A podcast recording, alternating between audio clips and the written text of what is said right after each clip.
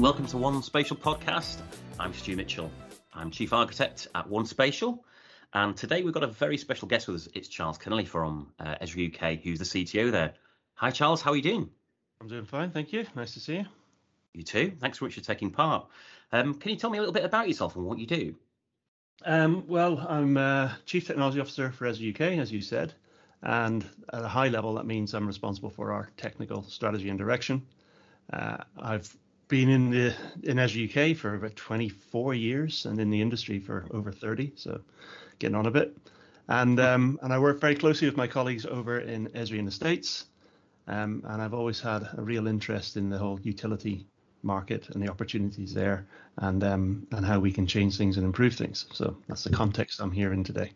Excellent and uh, very poignant as well, because uh, today we're going to talk about the Esri's utility network. Yeah. Um, so without further ado, Charles, can you start by giving an overview of utility network and what the vision of it is? Uh, so the overview is pretty simple. It's it's a way of um, creating, using the modern parlance, a digital twin of a network. Mm. So it's a way of taking your assets uh, in a GIS and structuring them so that you can understand them as a network and you can model against that and you can do traditional asset management. But increasingly, the vision part of it is this thing scales very well. It handles complexity very well. It's very flexible. Um, and the crucial part for me is you can start to do things like model against it.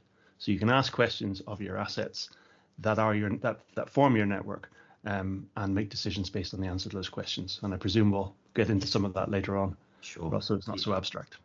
Cool. Okay. So why is the time right now for utility network? Oh, I, th- I, think the time was right about 20 years ago, to be fair. Um, but the time right now, I think technology has moved on where the performance of the systems that we can use, the storage that's available to us, the understanding of how to process data, the data standards are all in place for us to sort of build upon. So, uh, Esri, we've, we've invested, we've been working on utility network for over 10 years. Right. Um, it's been a significant investment.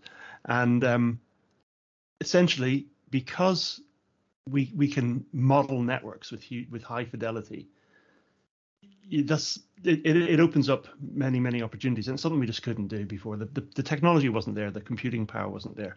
We used right. to rely on clever tricks to represent behavior in circuits, electrical circuits. Um, mm. Now we can just represent the network as a close twin of reality and then run modeling across it. Right. And that's we, 10 years ago, 15 years ago, we, we just couldn't do it because the computing power wasn't in place. It's as simple yeah. as that. So a lot of the constraints are, are now disappeared. The constraints have lifted, and, and we're basically, you know, making use of that removal of constraint. Excellent. Okay. Um, so Esri being a, a, global organization, certainly, you know, from the outside in, yeah. um, it is global. So how does Esri UK make the utility network more relevant to UK utilities? For instance, what does a UK foundational model look yeah. like? Um, so Esri, obviously, as you say, it, it, it, looks global, and we we do have a global reach. But Esri is actually made up of lots of lots of organizations. There's an mm. Esri in, this, in North America, we generally refer to as Esri Inc. And then there's about 85, 84 distributors around the world. Right. And the job of a distributor, so Esri UK is a privately owned UK business, and our job is to represent the understand and represent the UK really well. So that you know the, the, local conditions the local culture we understand that and we work within that environment. So while we are part of this this global thing we we, we really do work with hyper localization and every different region focuses on the needs for that. Utility network is a very flexible model.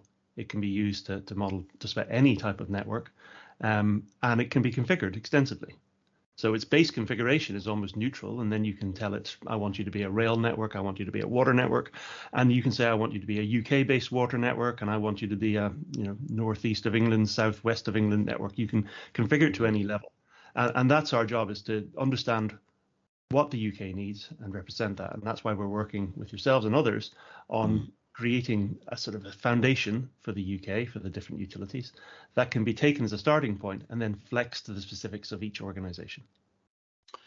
Right. Okay. So that kind of lends itself nicely to the next question, which is around lots of utilities in particular have got their own variations in data and specifically around assets that they capture on the network. How configurable is utility network? Um, and so would utilities expect to use them use it out of the box, or is there a level of of change and modelling they need to, to, to put upon it to extend it? So yeah, it, it is extremely flexible, and the, the best way of thinking about that is in its raw state, it it models nothing, and then right. you you basically configure it to model whatever it is that you want, be that electricity, gas, water, telco, or other types of networks. So it's very configurable from that point of view, and then you can take that to any extreme. Now, I think there's real benefit in the UK having a, a level of consistency because there is a lot of consistency in how assets are operated and managed and and um, and so on. Uh, but we we can then take that starting point and tweak it to the specifics of each individual organization. And you can even create different variants of it within the same organization to express itself in different ways for different teams. Right. So there's uh, advantage in different teams within the same organization. Yes, absolutely. There's it, it can be reflected in different ways for different people, uh, and that that's a me, you know a measure of its sort of underlying flexibility. So having said that, the starting point that we're working on is one that will will accommodate so 90 95% of the needs of an organization, and the final bit of tweaking is down to the specifics of that organization, if they wish, and it can change over time. Mm. If hmm. your data is of a lower quality to start with and you've got an aspiration to move to a much more high fidelity network, you can start in in you know one state and then move over time. Sure. Okay. And and you kind of alluded to this before, Charles, but um, it's not just water, gas, and electricity, is it? I mean, telco and construction, so on like that. There's there's other opportunities to use it. Yes, absolutely. So we we've been looking in the UK at using it to model rail. Mm. Um, so taking that same underlying utility network capability and configuring it to model a rail network, because in many ways rail networks are more analogous with electrical networks than they are with with a road network. Um, there's there's lots of the same sort of constraints. So yeah, we we've we've seen that we can model rail using it, uh, and you, conceptually you can model any any type of network with it, any type of asset network or or even non-asset network. So right. that that I find quite exciting because you know, water, gas, electricity, telco are the obvious things, and, and we we need and do support them really well. But there could be other types of networks or hybrid networks that we work with in the future that we need to understand. Um, you know, our our planet's not getting less complex. Yeah, the problems we face are not getting less complex, and mm. creating networks that sort of show the interactions between different types of underlying networks could be really powerful. Mm. Have you seen a level of interest in utility network from existing Esri UK customers who previously used, for instance, geometric models? And what's the level? What's the advice to them? You know, how how do they move across, yeah. if you like? So yes, we're seeing a lot of interest. Um, we have our first customer going live, um, so working towards going live at the moment.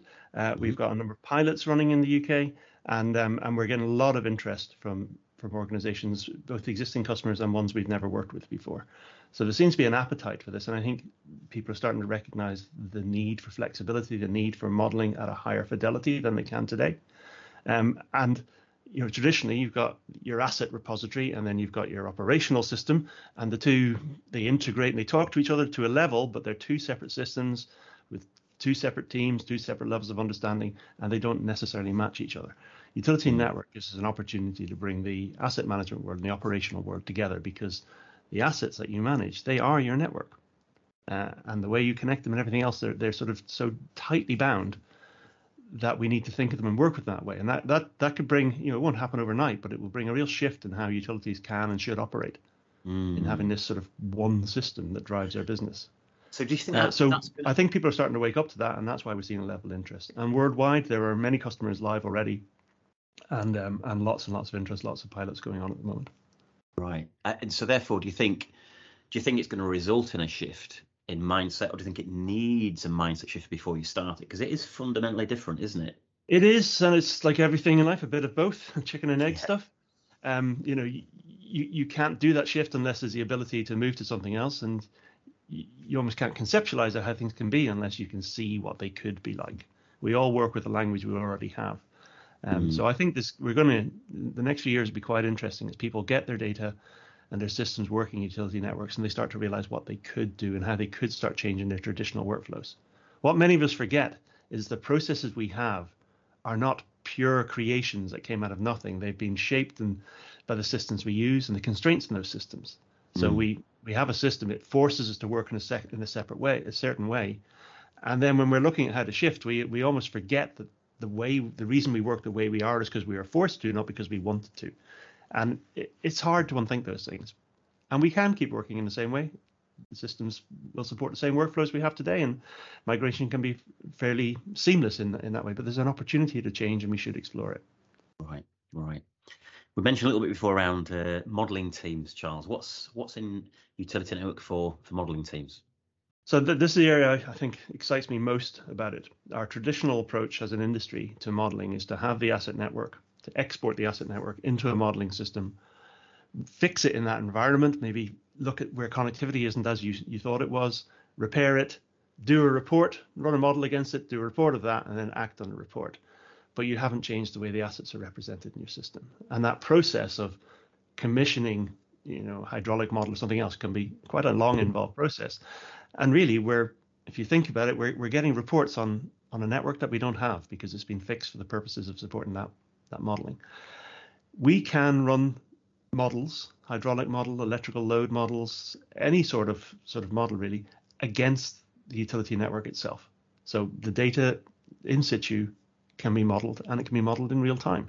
People can get information about their design decisions as they make those design decisions. That that is revolutionary. That can change the way the entire industry works. And that can be applied to gas, electricity, telco, water. So really so, shrinking the process time significantly. Yes, and running the models almost continuously. And then mm. if hmm. you start think about the world of real time and bringing SCADA systems in, you know, there's just this area that hasn't been explored really. There's mm. nothing new to what we're doing today. Today we can run models and make good decisions, and the modeling packages out there are very powerful. Um, and the people who, who, work with them are very skilled. But there's an opportunity to put, bring these all together and um, and just create a new way of working. You right. know, we we can use modeling to test if edits have been correct, if connectivity has is being maintained, um, if circuits are going to behave as you think. It's it's a really exciting area, and I think it could be transformational. Right. Okay. Um, looking at things like you know rendering and so on like that, different end users prefer to to use their own ways of understanding network assets, so geographic, schematic, and so on. How does utility network help in that respect? So um, utility network is part of the Esri's system, and mm. um, that system has got many, many tools for presenting information in different ways. Um, lots of cartographic tools, lots of graphical tools, lots of um, charting tools, and so on. We can represent the network any way that people want. One of the areas that's really interesting is we can take uh, a geographic view of utility network and we can create a schematic view you know, on the fly of the what's on screen, of the whole network, of, a, of the results of a trace. And that schematic can be you know semi-geographic, it could be one-dimensional, it, it can be anything. Um, and this ability to sort of view the data in the way that suits the use case is is another thing that makes it very very powerful. Um, you can style it any way you want. I do think there's a benefit in consistency across the UK of how things are represented because it helps with information sharing and understanding and sort of movement before between organizations. But you can render it in whatever colors, in whatever scale, and whatever degree of schematization, if that's a word, um, that you desire. Right. One of the things coming out of utilities, one of the things that I, I've seen users sometimes feel challenged about is how to create uh, decent looking maps that don't create clutter. Does mm-hmm. utility network help reduce that, and you know you're able to discern between features easier, that kind of thing? Uh, it, it does. Um, I would say it probably doesn't bring us. There's a lot of opportunities for that today. People, I think, are constrained by paper and right. their expectations around that. You can remove clutter pretty easily. Utility network will help because it models things with more fidelity, and therefore you can ask more fine-grained questions of it. Only show me assets of this type, and you know, render things in different ways based on these specific attributes.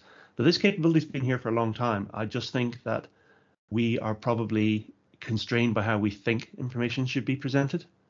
Um, one area that we're seeing a lot of growth in is, is field workers. Our, our, our sort of fastest growing part of our system at the moment is um, is what we call field worker users. So people right buying users to support working in the field. Mm. And mobile devices, having active devices in the field, uh, really change how you interact with the information. You're not working with a piece of paper where the only opportunity you have for information is what's been written on it. You can ask questions in the field just as you could at the desktop. And that's something that Utility Network is really opening up. Is previously being in the field with your data was a compromise compared to sitting at a workstation in the office. And right. hence we had central teams who sat around workstations who were all knowing, and the people in the field were, worked with a, a degraded form of the information, printed maps or tiny little screens with sort of cut down versions of data. The field experience can be as good as or better than the office based experience. That's something that Utility Network really opens up. The devices that we work with have got better, the communication techniques have got better, and Utility Network is very, very good at disconnecting and being taken offline or being live in the field. And that mobile experience can be as rich and as varied as you would get at a desktop. And because you're using it in the right context, as in you're in the field, it can be actually better. And that's another area where I think we see opportunities for change in how people work. Right. I think I, might have answered your question, or I might have digressed. Yeah, no, no, no, no. It is. It's um, it, it's as you say. Sometimes mobile's been the kind of poor cousin of people working in yeah. offices. So I'm sure people who do work in the field would be happy to know that they've got a, a better user experience out there. So yeah, absolutely, yeah. Um, slightly different attack mm-hmm. um, with the net zero carbon agenda on the rise. You know, obviously it's huge in the news, particularly at the minute. Um, if I was working in utility, I'd be interested in the third parties that are going to need to consume my data, if you like, or the data where I work, to help the journey generally towards sustainability, such as in the electricity industry, independent connection providers. Yeah. How does utility network, maybe as part of Esri's wider offerings, help in that data sharing?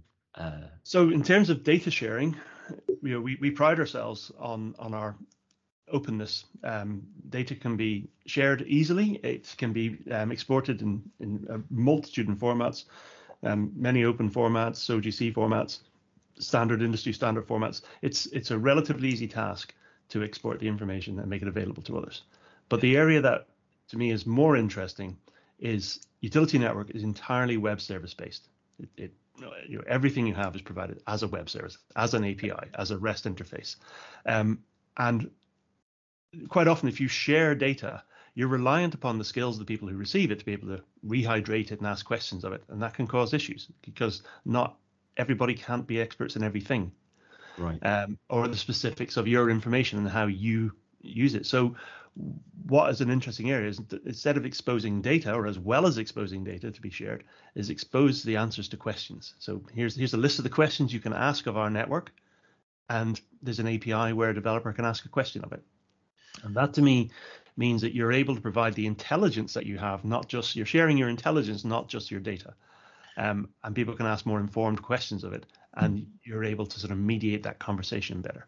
And I suppose you're giving a consistent reply to a set of people as well, so they're not interpreting it their own exactly. way. You're actually giving exactly. a consistent message across yeah. the piece. Yeah. Now, data sharing is a really important thing, and we support and you know facilitate that. But mm. the ability to say, here are the questions you can ask of us this is how you ask them. That to me is it's, it's more likely to get used because it's a lot. So you're asking a lot less of the people asking the questions. You're just saying, here's the answer to your to your question, and you know you can maintain your data in a safe and secure way, and just provide access to it in a managed way. Right. Um, so Esri UK has often been able to lend innovative thinking to Esri Global. We talked around a little bit earlier. Yep. Is utility network something that Esri UK specifically is contributed contributed to as well? Yes, um, I think. Uh, yeah, I wouldn't. I wouldn't say it specifically because of Esri UK and how wonderful we are or anything like that. I right. think um, the UK is is a, an environment where you know we're a relatively small island. We've got a, a, huge amount of people on that island, and therefore the networks that we run, the utilities that we run, are dense and complex. Mm. And um, when you work with utility data in the UK, you're pushing systems harder than they may be in areas that are less dense. Uh, I was in a meeting once, and one of my American colleagues commented as a passing comment that the data looked very pretty, talking about a UK utilities data.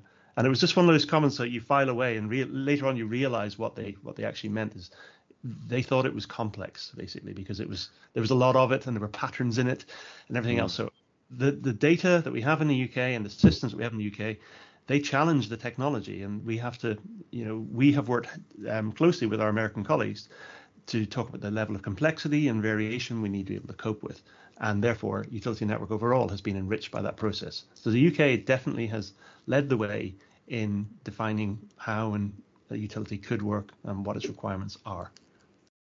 Okay. Um, do you see the participation of third parties to extend out the open Esri ecosystem so that customers can get more value from investment in Esri as well.